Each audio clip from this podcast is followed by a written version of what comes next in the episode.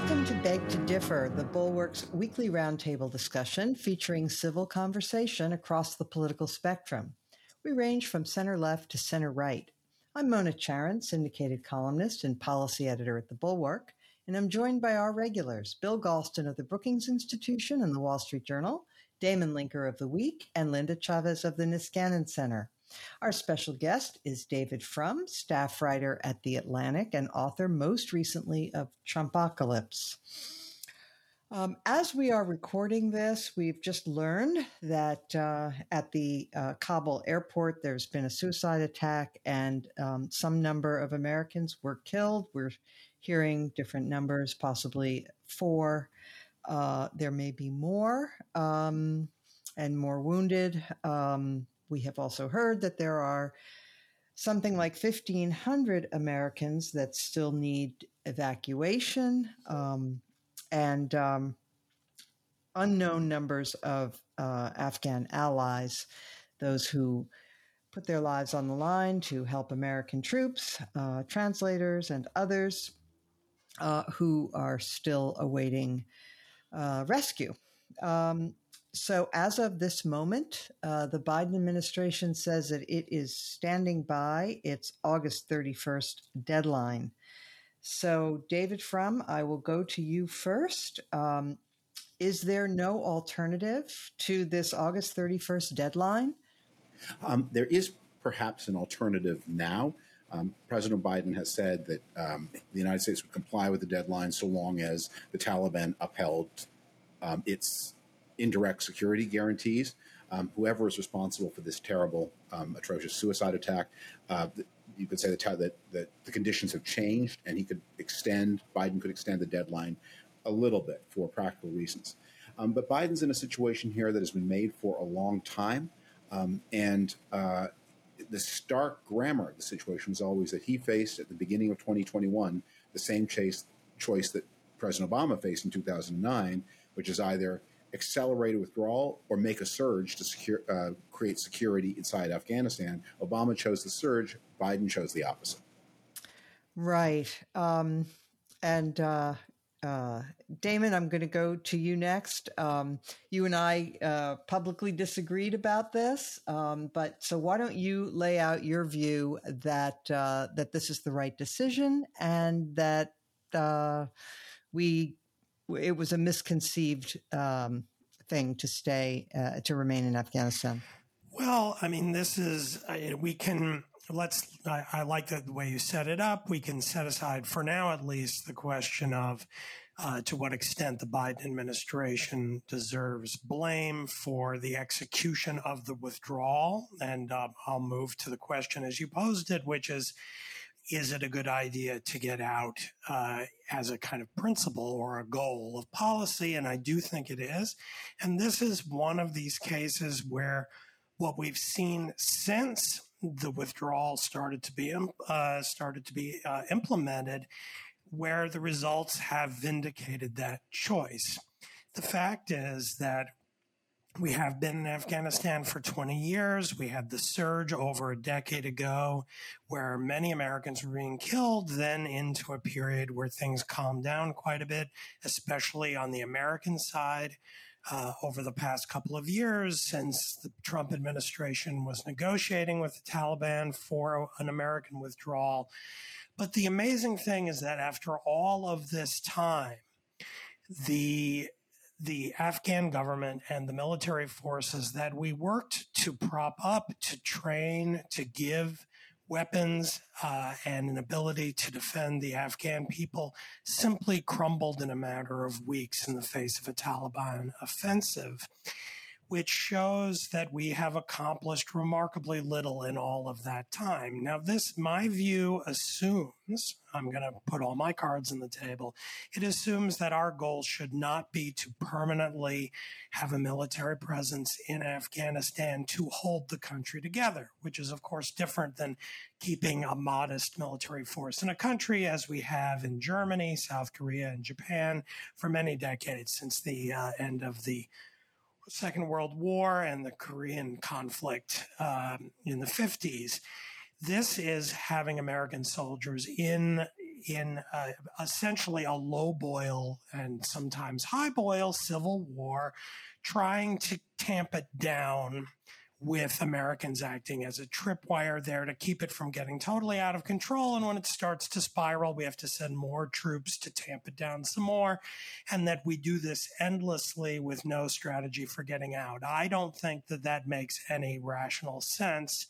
And so, therefore, we should be trying to get out, given that we have not succeeded in creating an independent Afghanistan that can hold itself together on its own. And again, how things have unfolded over the last month, I think vindicates that in that that insight that this did not work and nothing is going to make it work no matter how long we stay. And that isn't a situation I think America should be in in the world. We have other problems and concerns that should be taking priority. And my last point would be if you look at how this has unfolded, once again, you can see that the national security establishment understands that other things are a higher priority than this. Where we are is a function of the fact that we've cared enough to not want to get out because we knew it could blow up in our face and didn't want that to happen, but not so much that you know, this actually takes priority over our concerns with China,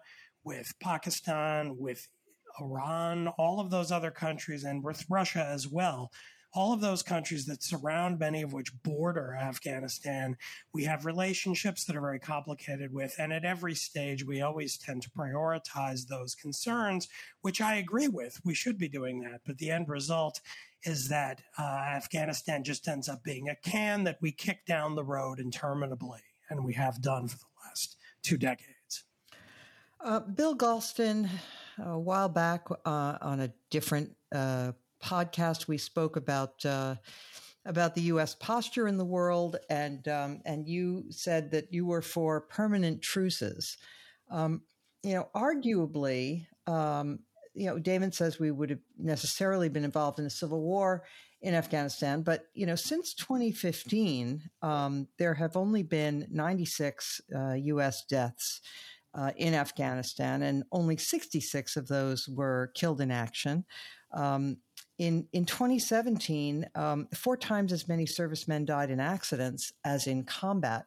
So we are not talking here about a forever war. We are talking about a, a military commitment that does, yes, involve uh, tragic loss, but not at a huge scale when you compare the the um, the price of uh, of other uh, deployments. We um, we currently have about 35,000 Americans in Germany, 28,000 in South Korea, 54,000 uh, in Japan, and uh, it it seems doesn't it seem and you can respond however you like but doesn't it seem that um, some price in lives and money was worth it to prevent afghanistan from becoming um, the headquarters for every bloody minded jihadist in the world which it now will be asked and answered counselor you've neatly you've neatly played both sides of the net uh, I concluded quite a while ago that we had two options in Afghanistan not losing and losing. There was no option for victory, at least within sight, and perhaps not even not even conceivable. Uh, but there was a sure way to lose, and that was by pulling out our residual force. Uh, like you, uh, I paid attention to the uh, you know to the fatality statistics. Uh, I am assured by a former four-star Marine general who once was in charge of the effort in Afghanistan uh, that in the 12 months preceding the Trump administration's surrender agreement with the Taliban, we had no combat deaths whatsoever.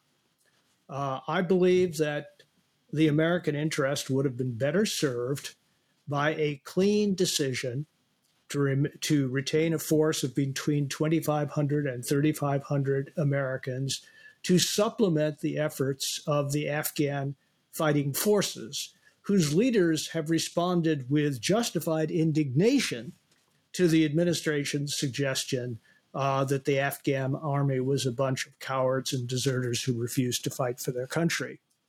So, you know, you know, Damon and I have a clear disagreement on on this point. Uh, I think the national interest would have been better served uh, if Donald Trump had never negotiated that agreement with the Taliban, uh, and if uh, President Biden had chosen not to honor it. Uh, there would have there would have been some bumpy patches, but I think we could have sustained it.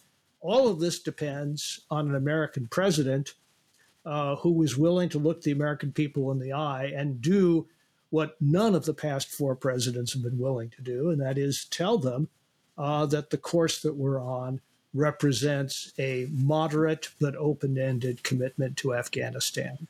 Um, Mona, can I just can I ask Bill a quick follow up to that? Sure. I mean, sure. Bill, do you just discount the people like uh, Ivo Daalder, Daalder and many others who have said that the very low rates of American casualties in recent years were a function of the negotiation with the Taliban, and that that was going to come to an end if we were negged on the deal. Um, that that we would have needed a surge quite a bit more than 3,500 troops to respond to a severe escalation on their side, which we have actually seen over the last couple of months and not been not it has not prompted an american response because we're trying to get out but if we were trying to stay and the taliban had used this summer to push this kind of escalation across the country, we couldn't have just kept them at that level, the American troop level. But do you do you think that isn't true? I think that I think that arguably is not true, and let me tell you why. I mean, I've known Ivo for a long time. You know, he's he's a foreign policy expert and a very able president of the Chicago Council on Global Affairs. I respect his opinion on this one, I disagree with him. Uh, and let me tell you why. Uh, well before the uh, uh, the negotiations with the Taliban under the previous administration, we had decided to transition out of participation in the ground war, particularly in remote places. And we were saying to the Afghan army, in effect, you do the fighting on land, we will provide the air support. And that was a critical proviso because, as Afghan military leaders, including uh, General Sami Sadat, uh, in a in a piece I believe in today's New York Times, we taught the Taliban forces to fight along American lines that is, using strategies that relied on air support.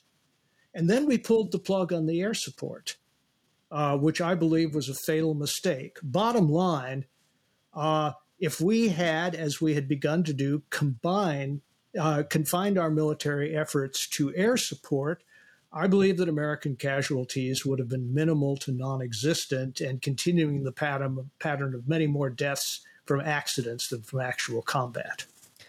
Um, Linda, let me bring you in here. Um, I, I, will say this on behalf of um, Damon's point, and that is that um, that Trump reduced the number of American forces radically down to uh, 2,500, I think. And um, I I wouldn't doubt that uh, had Biden decided to change that policy and to and to, to move in a different direction, that he would have had to surge some number of troops. It might not have been more though than the six thousand that he wound up having to send anyway, just to help us get out of there. Correct, correct. And and by the way, that piece, which I thought was uh, heartrending and excellent uh, by General Sadat, was in yesterday's New York Times. It is well worth reading.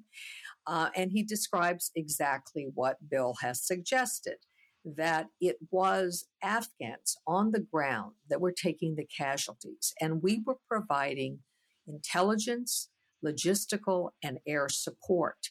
And unfortunately, even before uh, last week, when we literally um, abandoned, uh, started abandoning Afghanistan, we had uh, stopped providing the same level of support. We were uh, not providing parts uh, for some of the weapons uh, that we had provided. We were doing things uh, knowing that we were leaving and knowing that we probably couldn't take some of our stuff with us. And so we didn't want to leave it uh, as functional. Um, and, and even despite that, the Taliban you know, were parading around uh, with all of the weapons that we left behind. But let me say this we have fought in many places and left troops behind for decades.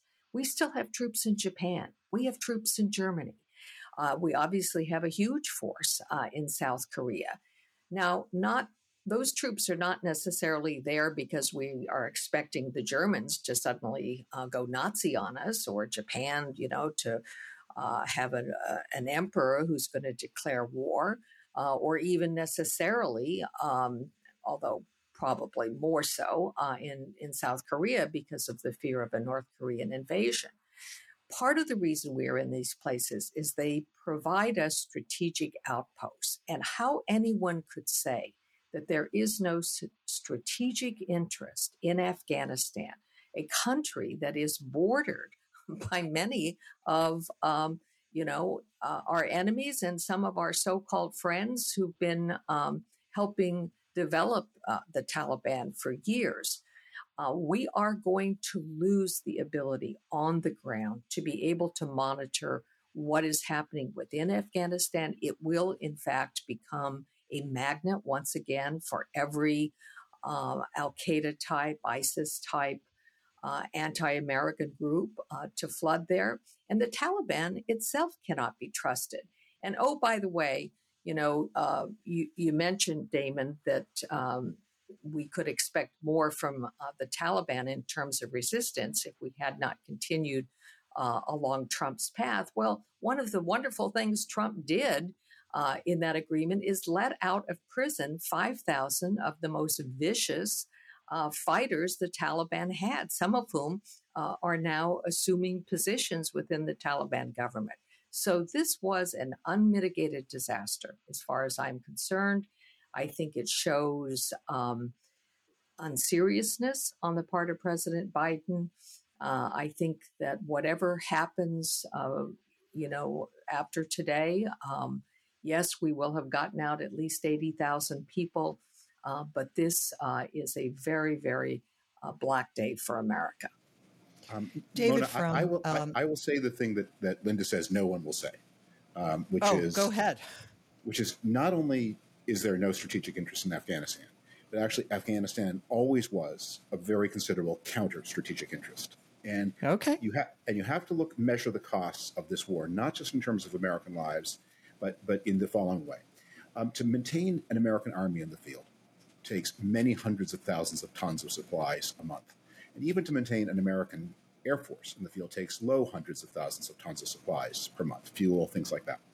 Um, you can only get those supplies into Afghanistan basically in one of two ways. Um, either you unload them by sea in Pakistan and truck them north, or you unload them at Vladivostok or a European port, move them over the Russian railway network, um, and then they're then through the Central Asian republics or across the Caspian into Afghanistan. In other words, if you're going to fight a war in Afghanistan, you put a loaded revolver into the head of either the Russians or the Pakistanis. From non, uh, the first war uh, effort in Afghanistan in late 2001 until um, uh, the early part of the last decade, uh, the United States at least was able to trade off one against the other. We um, the cheaper way is to move things through Pakistan. The more expensive way was through Russia. But the United States did a little of both, and that kept either from being too demanding. But after the invasion of Crimea, um, the United States properly put sanctions on Russia, and Russia retaliated by ending the ability to use the Russian railway network to supply, supply Afghanistan. So the price of being in Afghanistan is to give Pakistan a veto over American policy. And that we've been paying that price now for nearly a decade. And it means that and it means that we were always doomed to fail because our we are we were logistically dependent on the people we were fighting. And that was obviously bound to end in, in failure. Um, I don't know. Had I been at the table to say, what if you were the new Biden administration confronting all the inheritance of the past, what do you do? Do you withdraw entirely? But what, what I do know is so long as you're there, your finger's in a trap. Um, and you it, and you lose the ability to do things like hold Pakistan to account for its sponsorship of terrorist attacks on India. You lose your ability to deal with the global jihadi network because so much that jihadi network is paid for and funneled through Pakistan. Once out, and it's it's it's a, from this sentimental president, this was an amazingly cold-blooded decision. Once out, the United States reacquires considerable freedom of action against both Russia and Pakistan that it did not have before. And so you can uh, see this not as an isolationist move and not as a surrender, but as an attempt to disencumber yourself of, of a trap in order to reacquire freedom of action to move against people who are more dangerous. Okay, let, let me ask you this. Um, uh, President Biden has said repeatedly that um, we don't really need troops on the ground, that we can um, do uh, reconnaissance and oh, keep saying over the horizon methods of uh, of tracking uh, terrorist activity and so forth. Um, even with people on the ground, we obviously badly misjudged the situation vis-a-vis the Taliban's strength and so on why should we think that when we're hundreds or thousands of miles away, relying just on satellites and drones and whatnot, uh, that we can do better?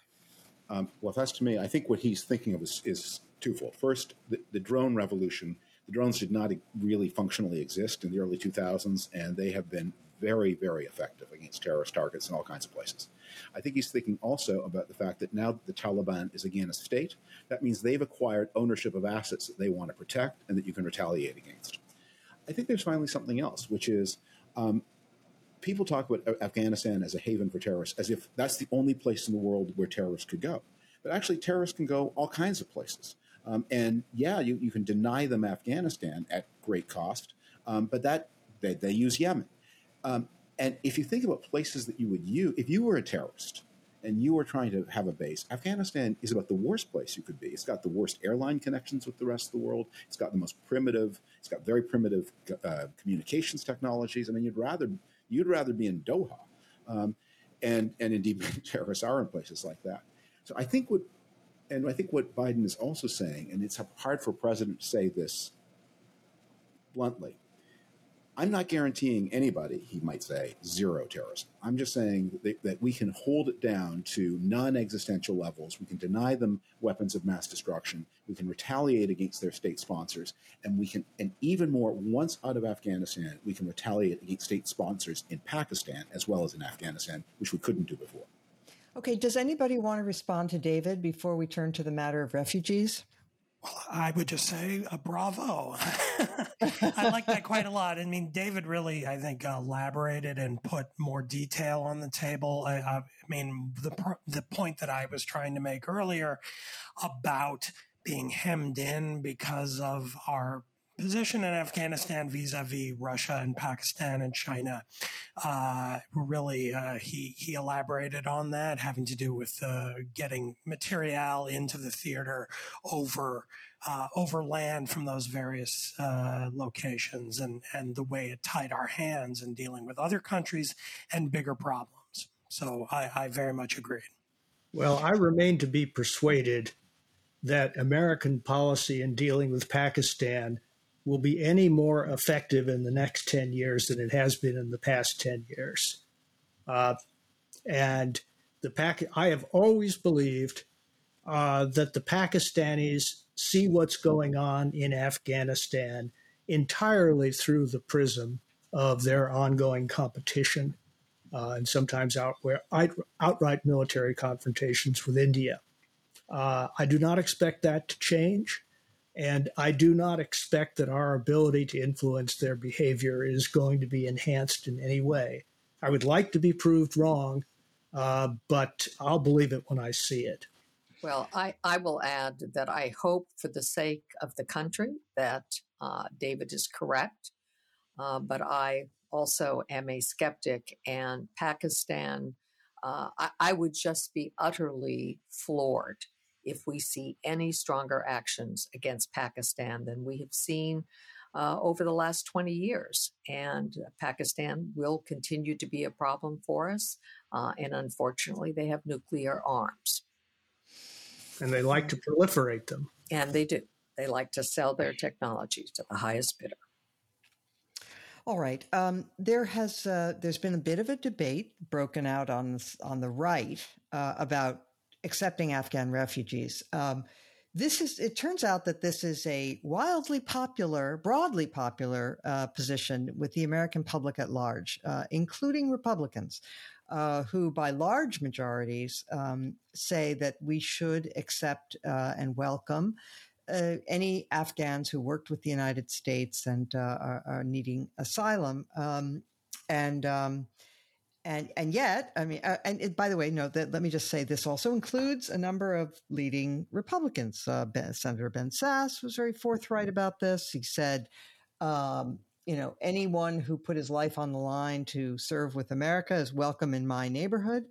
Um, you had Republican governors Brian Kemp, Spencer Cox, Charlie Baker, Larry Hogan, Phil Scott, Kevin Stitt, Henry McMaster, all saying they would welcome Afghan refugees. And then on the other side, you have J.D. Vance, candidate for senator in Ohio, Tucker Carlson, and Kevin McCarthy, all chiming in on the other side and echoing Donald Trump's uh, false statements that uh, that uh, we have, you know, five, that there are 5,000 terrorists that have already escaped Afghanistan and are headed for the United States. So, Linda, let's start with you on this one.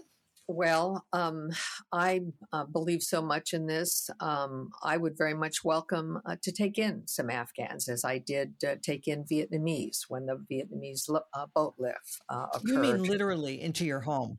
Yeah. Literally yeah. take them into my home. I absolutely. My my sons and I were talking this weekend um, about uh, providing um, a home for um, for an Afghan family. Uh, I believe in this very very strongly. Uh, however. Um, you know, my, my husband also headed up under the first um, President Bush's administration, uh, George Herbert Walker Bush, uh, the Office of Refugee Resettlement. Uh, and I will tell you that we are extraordinarily successful uh, with refugees, in part because, unlike immigrants who don't get much help from the government, we actually have a functioning process that provides immediate assistance, housing, uh, clothing, uh, help finding a job, uh, English language training uh, if it's needed for people who are uh, brought through the normal refugee program. So there is um, a process that helps people uh, assimilate. And we're talking about, in most cases, these are people who have helped the United States uh, and their families. And at least for those who directly help the United States, uh, they all speak English. Most, most of them were, in fact, interpreters uh, for our forces and our contractors. Um, so they're being able to ease into uh, into American life, I think will be enhanced by that. And we also happen to be facing right now what's what we rarely talk about, and that is a severe labor shortage, particularly in the kinds of jobs that some of these people may be willing to do. So I think it's a good thing. I think it is disgraceful um, that you have voices on the right like Laura Ingraham and and Tucker Carlson and Sean Hannity uh, talking about invaders. Uh, these people uh, are not invaders. In fact, we invaded their country uh, and they helped us uh, overturn uh, the Taliban. And now we owe them, I think, the chance to be able to start new lives. And I am very confident that they will be contributing members of our society. Bill, some uh, some people have expressed concern that there might be um, a huge refugee surge out of Afghanistan, not just among those coming to the United States, but also attempting to enter Europe, and that this might ignite a backlash, a populist backlash um, on the right in Europe along the lines of the Viktor Orbans of the world. What do you uh, what do you think about that?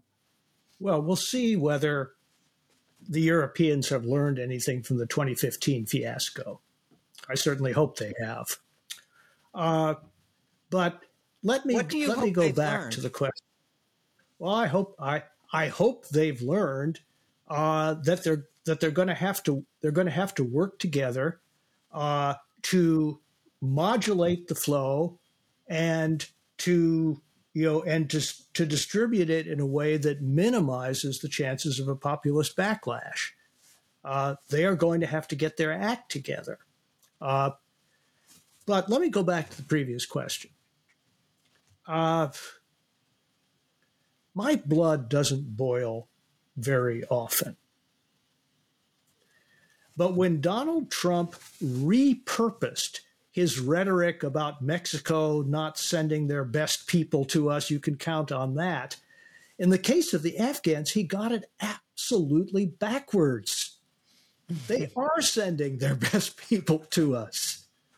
Uh, the people who are not only skilled, uh, but have demonstrated their commitment uh, to the cause that we shared.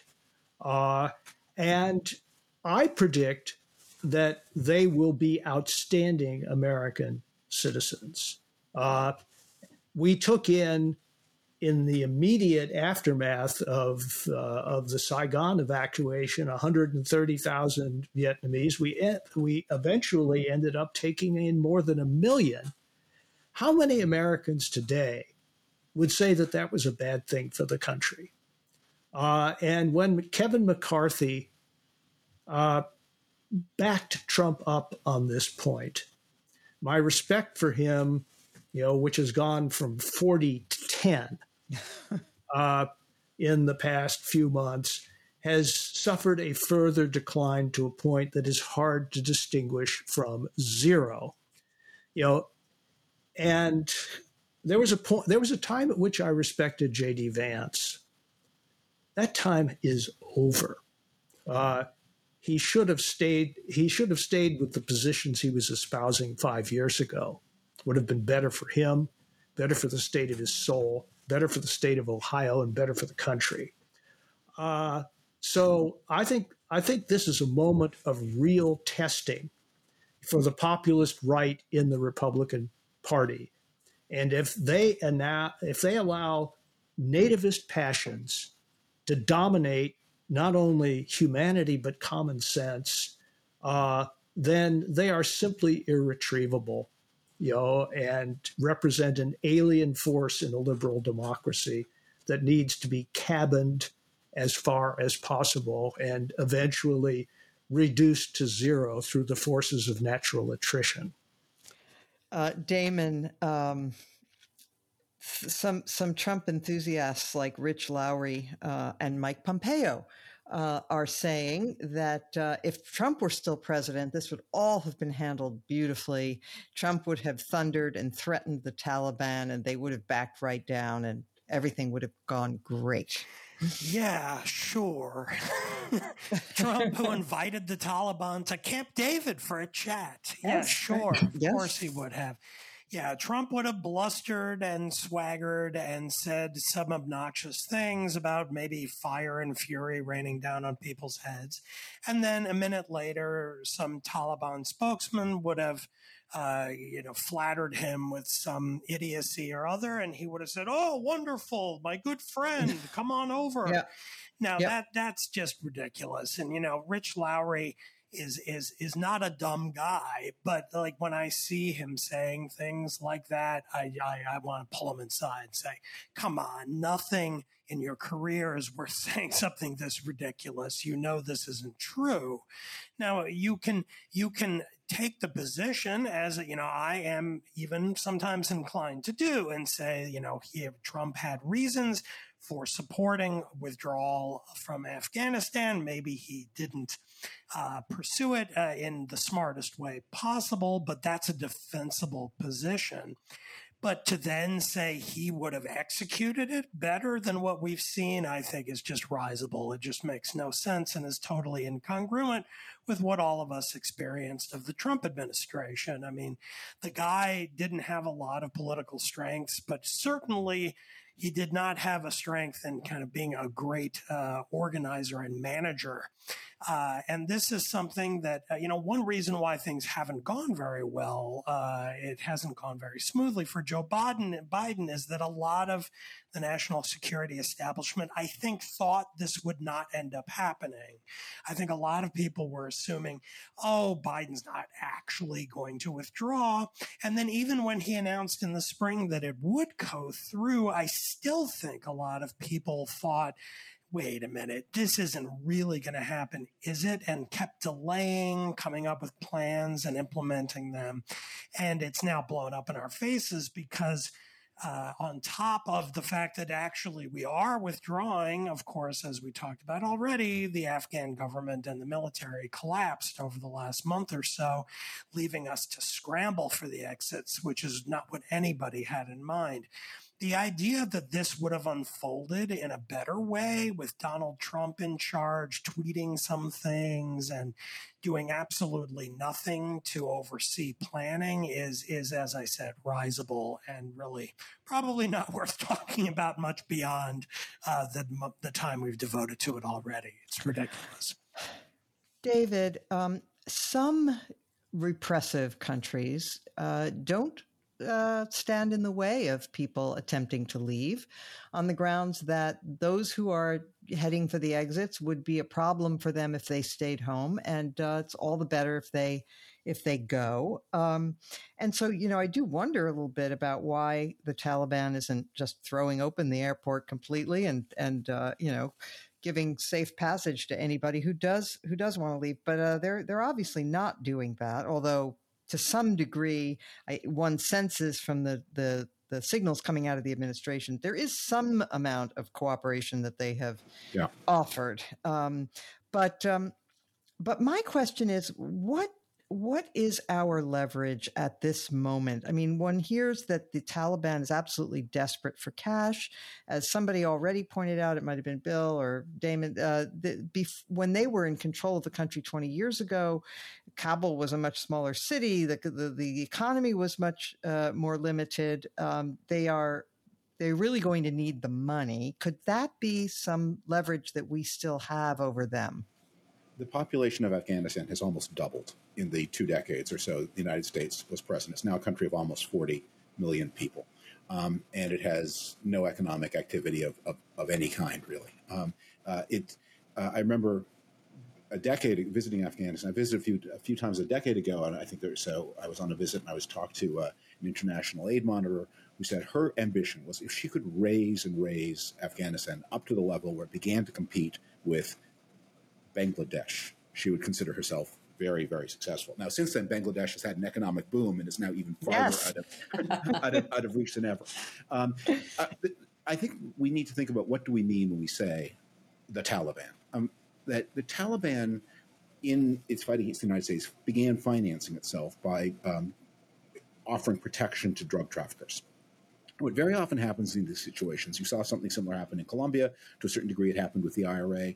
Is you, a group can start off as a terrorist movement with a side interest in drugs, but pretty quickly, the people with the drugs have all the money and all and the best of the guns, and soon it is a drug syndicate with a side indication with a side interest in terrorism.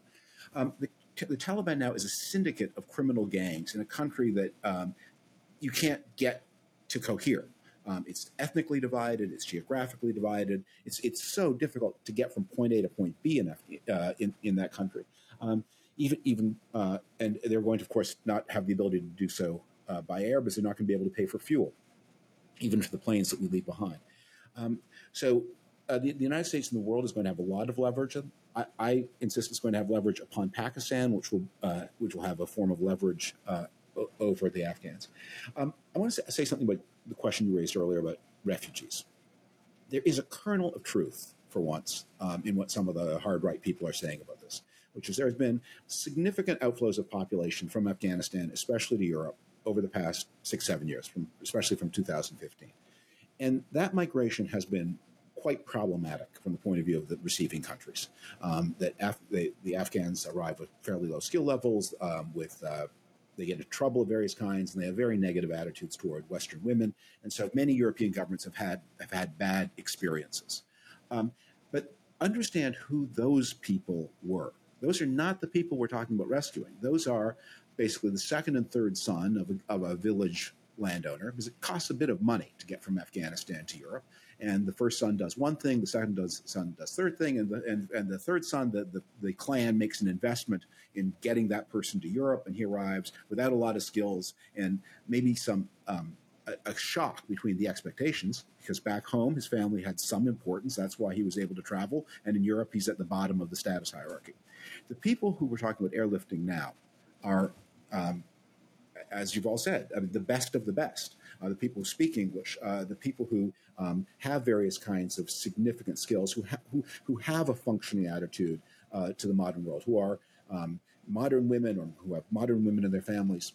Um, and I think one more thing, not just this is not just a humanitarian act. One form of pressure the United States has upon uh, the Taliban is precisely attracting its best people. That the Taliban yeah, they're carrying out lots of revenge, and they have um, one of the reasons they want to stop people from leaving is because they just want to settle scores in a primitive way. It's also true that the United States could leave them without a doctor in the country, without a person in the country who knows how to operate a computer, without any kind of functioning electrical or telephone system, even above the levels they have now. Everything you need to make Afghanistan or the city of Kabul, which is now a big city, anything like modern, the United States can take that away simply by giving people visas and seats on airplanes. And that is also a form of pressure that we should keep in mind the United States will have over the future. And um, it will, the Taliban or whoever governs Afghanistan, or whatever consortium of different interest groups, including some criminals, when they begin to say, you know, we may want to invite those electrical engineers back, they're going to have to think, how do we guarantee their safety? And how do we guarantee some degree of freedom and decency for the women and their families? All right. Uh, really, really meaty discussion. Um, let's uh, pay some attention right now to um, the budget bill and the infrastructure package. There was a pitched battle that went on for most of the past week uh, between the uh, moderates and the progressives in the Democratic Party. Uh, there was a great meeting, and, and Nancy Pelosi apparently gave a fig leaf uh, to the moderates, uh, promising them uh, a standalone vote uh, by September 26th, and uh, and and a really complicated business about deeming the budget passed, and they don't actually have to vote on it, and whatever. Um, all sort of feels very kabuki-ish. Um, but um, but let's get to the to the substance. It, I'm wondering, and I'm genuinely befuddled by this. Damon, I'll start with you. Um, they went to a lot of trouble here to um, to pass this this reconciliation budget, which um, both uh, Kyrsten Sinema and Joe Manchin have said they're against. What gives? I frankly don't know. I mean, whenever we whenever we get into machinations of Congress, and especially in in the in the early Biden administration with with this two track process, I'm inclined to just want to point to Bill and say, "Explain this," because I I don't understand. There are so many kind of internal debates and negotiations on multiple levels going on that I sort of want to throw up my hands and say, I guess we'll just see by the end because so far things keep happening and bills keep advancing in their various stages on these various tracks. And so far, things have not been scuttled, but I am sort of at a loss from the outside to explain to anybody exactly how this is happening, what is happening, uh, what the various incentive structures are. Like if you try to come up with a game theory formula to explain what's going on, it would end up looking like eight level calculus or something. I, I just don't understand. Um, the fact is, it's been the dynamic from the beginning that you have the moderates, you have the progressives, you have the two bills. On one of the bills, Republicans are, you know, going along and, and have have contributed to it and are in favor of passing it. The other one, the Republicans won't do anything to contribute, so it has to be done on a party line vote, and the Democrats have almost no margin for error. And now you have the president, uh, the Democratic president, uh, with very sharply sinking approval ratings, and he's in a in a, in a bit of a, a political mess right now, and that is going to be entering the mix as on foreign policy Democrats sort of scurry away to get away from the administration, and how that enters the mix of people's political calculations. I I, I don't see how we get from here to there, and yet again, I'll just reiterate things keep moving forward. It looks like it's still happening, and I can't begin to understand how how it couldn't get to the end or what will stop it. But um, I, have managed to fill up a couple of minutes of space without really saying much of anything at all, and that's all I can contribute. I'm sorry. so, so Bill Galston, I will come to you. Um, look, it, it strikes me that the Democrats believe that they need to get this reconciliation bill passed that this is a critical part. Maybe it's pelosi's legacy. She's you know perhaps planning to step down as speaker after this. Um, but they seem to believe um, that this is an important so so here's my question to you. Is it is it a legacy move or do they think this improves their chances of prevailing in 2022 because my sense is if they wanted the purely political move they would pass the infrastructure bill and hold off on the rest of it if they wanted to preserve their political viability. What do you think? Where to begin? Uh, it is possible uh, Pace Damon to explain the incentive structures uh, at work here, uh, but it's not a short or easy task. Uh, and we have a genuine disagreement within the Democratic Party, both about the merits of policies and the political consequences of policies. Uh, most of the progressives come from ultra safe districts. Uh, their jobs are not in jeopardy, and the people to whom they principally answer stand to be major beneficiaries of what is in the reconciliation bill. Uh, so they have every reason in the world to go like gangbusters. In addition, uh, if you if you have private conversations with many of them, they say that it's by no means clear that under any circumstances they could possibly retain the House of Representatives after the midterms, and therefore there's every incentive in the world to realize as much of their dreams as possible.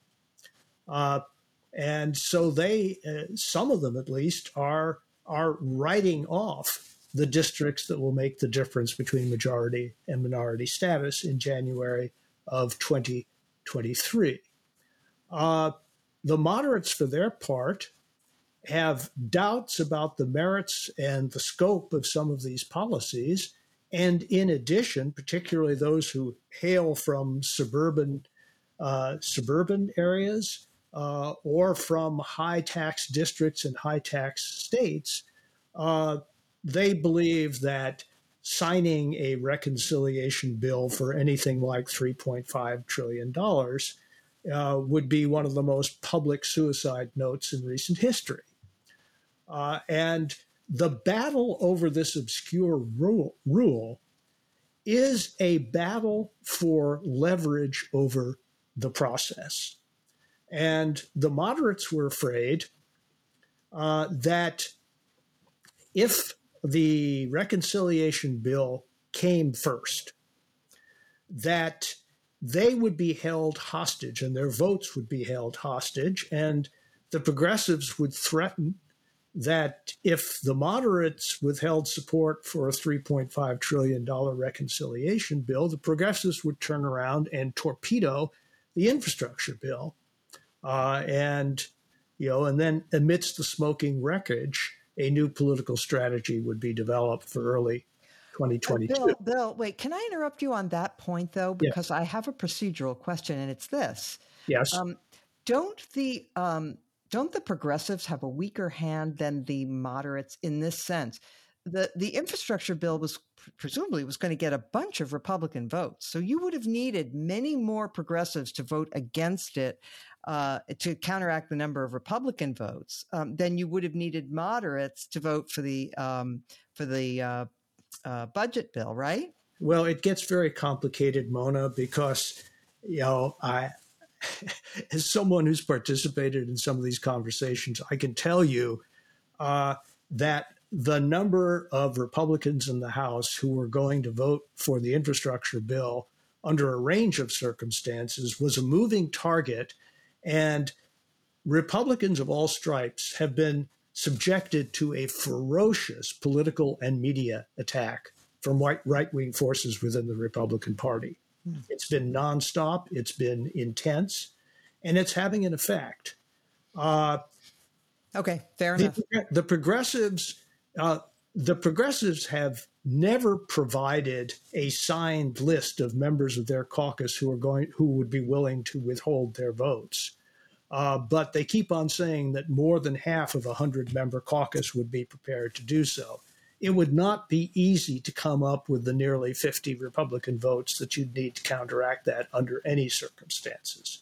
My over under number has already been always been substantially below that. So if you put together the the tensions within the Democratic caucus and the struggle for leverage within the caucus, then obscure rules battles s- suddenly become much more comprehensible. One more point, and I'll shut up. The sense in which this is kabuki theater is that there is there was never going to be a 3.5 trillion dollar reconciliation bill. And the problem is that many Democrats on the progressive side simply have not reconciled themselves to that fact. Uh, they have assumed that somehow uh, the senators who've already stated publicly that they will not support a reconciliation bill at anything like that level didn't mean it or could be rolled, could be subjected to pressure, which is simply not true. So ultimately, if there's going to be any reconciliation bill at all, it would be substantially smaller than the $3.5 trillion budget bill that allows the reconciliation process to get underway. And so I'm not sure which of Kubler, you know, Elisabeth Kubler Ross's stages of, of, of grief they're in, but they're certainly not at the point of acceptance. But at the end of the day, they will have to accept. Oh boy. Well, Linda, I I guess that's cause for celebration because if you look at this so-called build back better plan, I mean, there there seems to have been no judgment applied. It was just shovel trillions of dollars out the door right. without, you know, without sort of weighing um, trade offs at all. Right. And um, at a um time when we're already, you know, experiencing some inflation and, uh, you know, throwing that kind of money uh, out the door and into people's pockets, uh, it won't be worth what they think it's worth because we're going to be hit by uh, by growing inflation. Look, I I hope at the end of the day, and I don't claim to have anything like the insider knowledge that uh, Bill has, but I hope at the end of the day, we see the smaller actual infrastructure bill land on President Biden's desk. Um, that, um, you know, giving that firm deadline of September 27th, um, that Nan- uh, Nancy Pelosi, uh, you know, promised them, um, that that leaves a little wiggle room, I guess, um, to have it pass first. Um, if they don't, you know, end up being able to accomplish what they want on reconciliation. But I'm actually very worried about the reconciliation bill for another reason, and that is, um, as you know, I care a lot about immigration and the only hope for any kind of um, immigration measure to go through to protect dreamers and and others that we definitely want to keep in the United States. The only hope was going to be tacking it on to the reconciliation bill. Certainly not going to see a standalone bill um, pass anytime soon. And next year we're in the election again, and the Republicans have already seen that when they have nothing else to talk about, you know, scare people about the, you know, brown skinned people who are moving in next door. And so uh, I'm I'm very disheartened that if we don't get uh, something put together that is more reasonable, and and the president has said, um, you know, he's not wedded to that 3.5 trillion dollar. Uh, price tag. So, um, you know, maybe we will see something on reconciliation, maybe we won't, but I think we'll, the economy uh, needs that infrastructure, the real infrastructure bill passed. And I hope we're able to get it onto President Biden's desk. Um, David, I suspect that you're not as positive on the uh, immigration side of this um, as Linda, but let let me um, ask you what. I, so I am actually fairly well disposed toward increasing the child allowance, um, uh, but w- is there anything in this uh, that you like? Um, I, I want to see. I, I, this is going to sound like a quaint question from a distant past. I want to see how it's paid for. Um, mm-hmm. I think one of the um, I have a dark view about what is going on here, which is I, I, think I see this infrastructure project as not about infrastructure, but about the breakdown of the way Congress works. I think what has happened is a lot of Democrats, especially progressive Democrats, have internalized this theory. When the Republicans have the power, they spend every nickel that can possibly be borrowed from the future on distributions to their favorites, their interest groups, their donors, without any regard for the nation's future. And we have been left in the past to find some way to pay for it and to tidy up after them. Let's stop being the tidier. Let's do unto them as we believe they have done unto us. And let's us spend every dollar that can be borrowed from the future.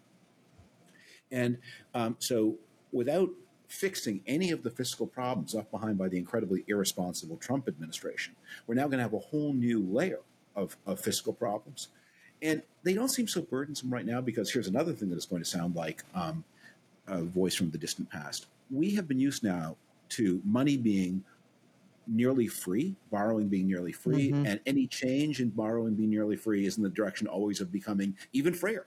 Um, to the point mm-hmm. where there have been moments in the past couple of years where sometimes some countries like Germany and Switzerland they could actually charge people to hold their money to hold yeah. uh, to, to, to, but interest rates go, go up as well as down. Um, and at, at some point, um, the world of credit is going to conform to Herb Stein's ancient law of economics. If something cannot continue forever, it will stop.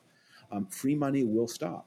And we are going to be left in a situation where, um, you know, it's not going to be the apocalypse. The United States will always have borrowing capacity, but it's going to get painful and interest rates will start to squeeze.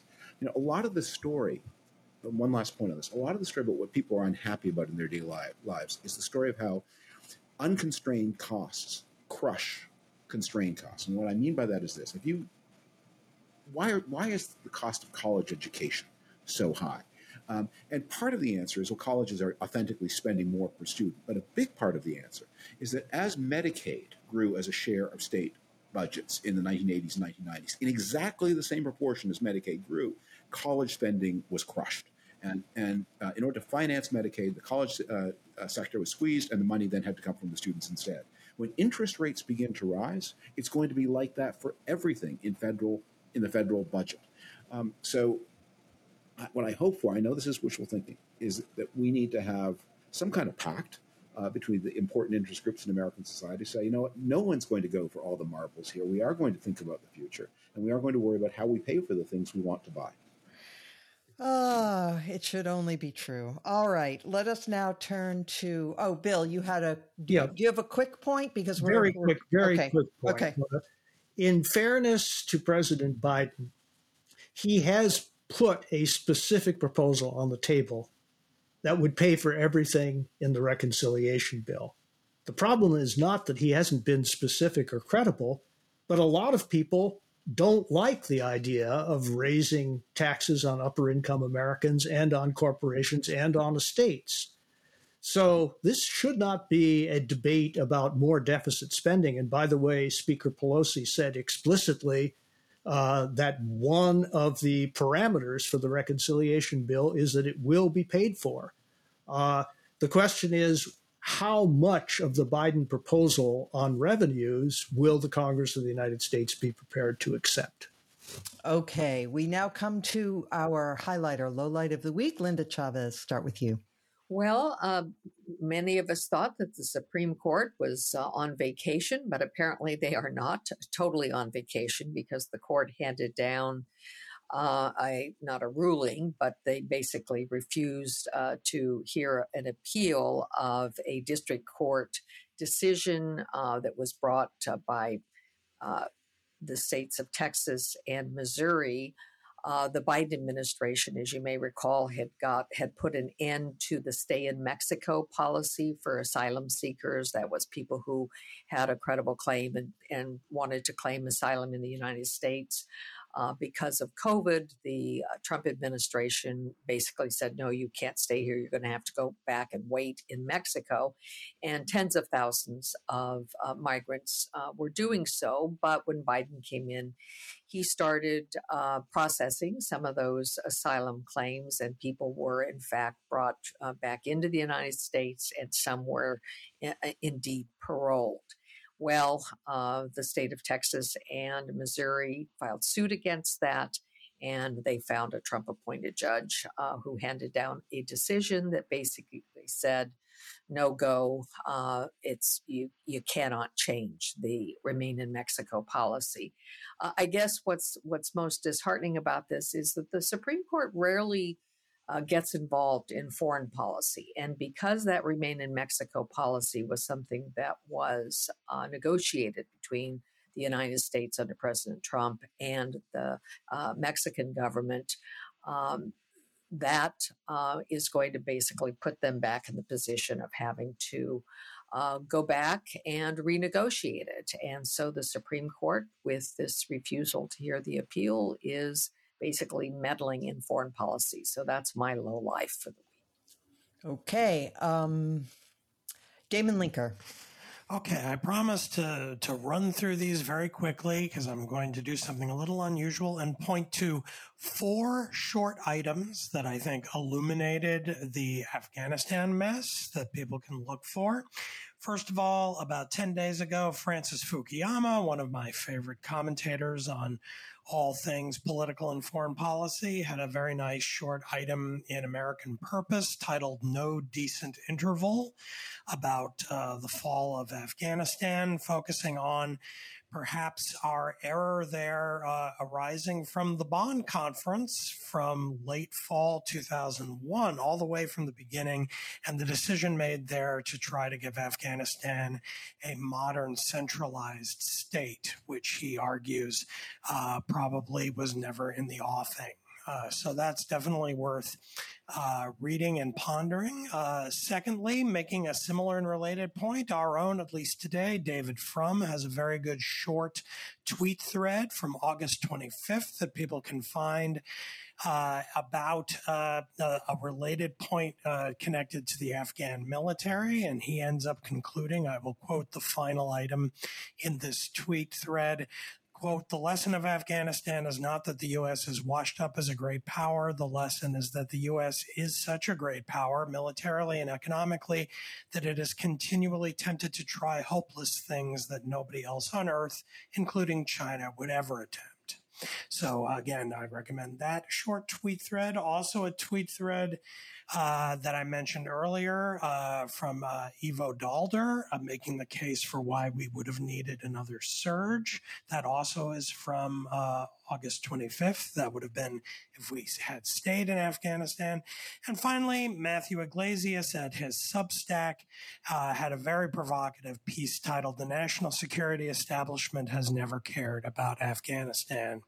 and that too is very much worth reading and pondering. And that is it. I hope I didn't take much longer than my average recommendation at the end of one of these podcasts. No problem at all. Bill Galston. Well, I can keep mine very short, Mona, which I'm sure will please you because I've already mentioned it in our previous conversation. I believe that that op ed by General Sadat uh, was a con- concise classic of military analysis and moral passion combined and I would I would hope that every thinking American uh, would read it. Although I'm well aware of Adlai Stevenson's uh, assessment of the effect of thinking Americans on the course of our politics. Do you want to spell that out?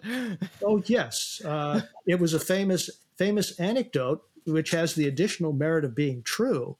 Uh, uh, you know, Stevenson gave an extremely eloquent speech at some point in his 1952 presidential campaign, and an enthusiastic woman of a certain age rough, uh, rushed up to him and said, "Oh, Governor, Governor, that was such a wonderful speech. You'll surely get the votes of every thinking American."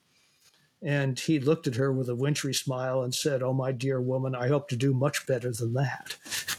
I hope for a majority.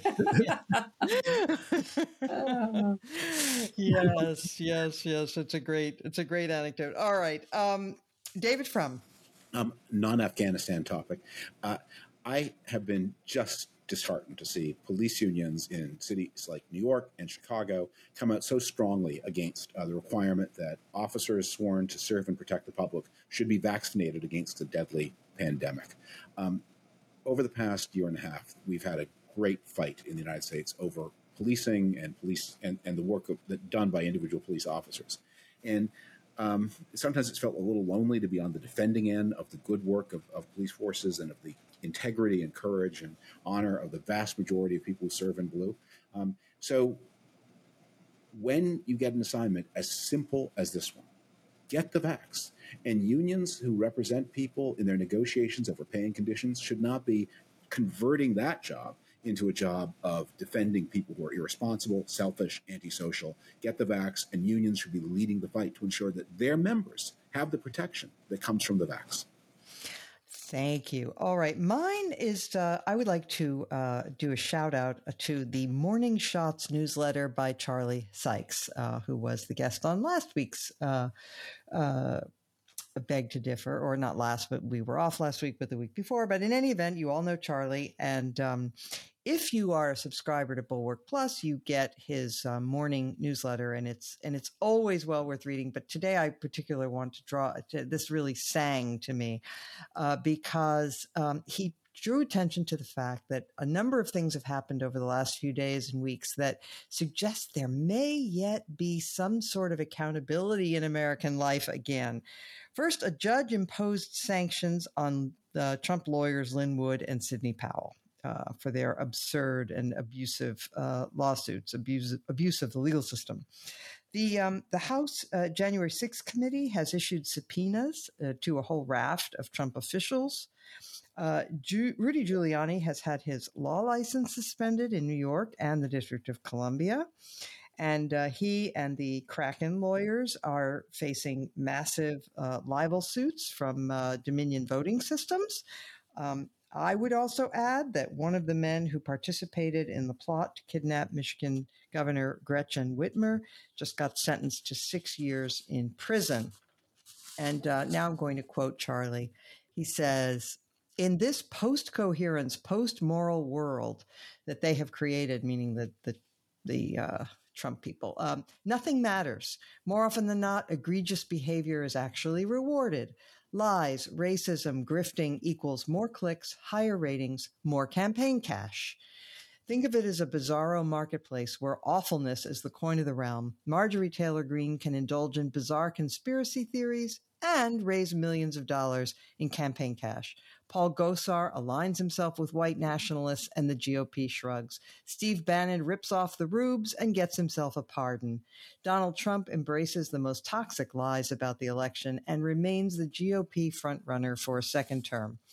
And so, because that's the reality that we have been living with for so long, these little green shoots that suggest some accountability for some people sometime is like is like a uh, the most refreshing spring breeze that you could possibly imagine. All right. Thank you, David Frum, for joining us. Thank you, one and all, for listening. I can be reached at Mona Charen at thebulwark.com, and we will return next week as every week.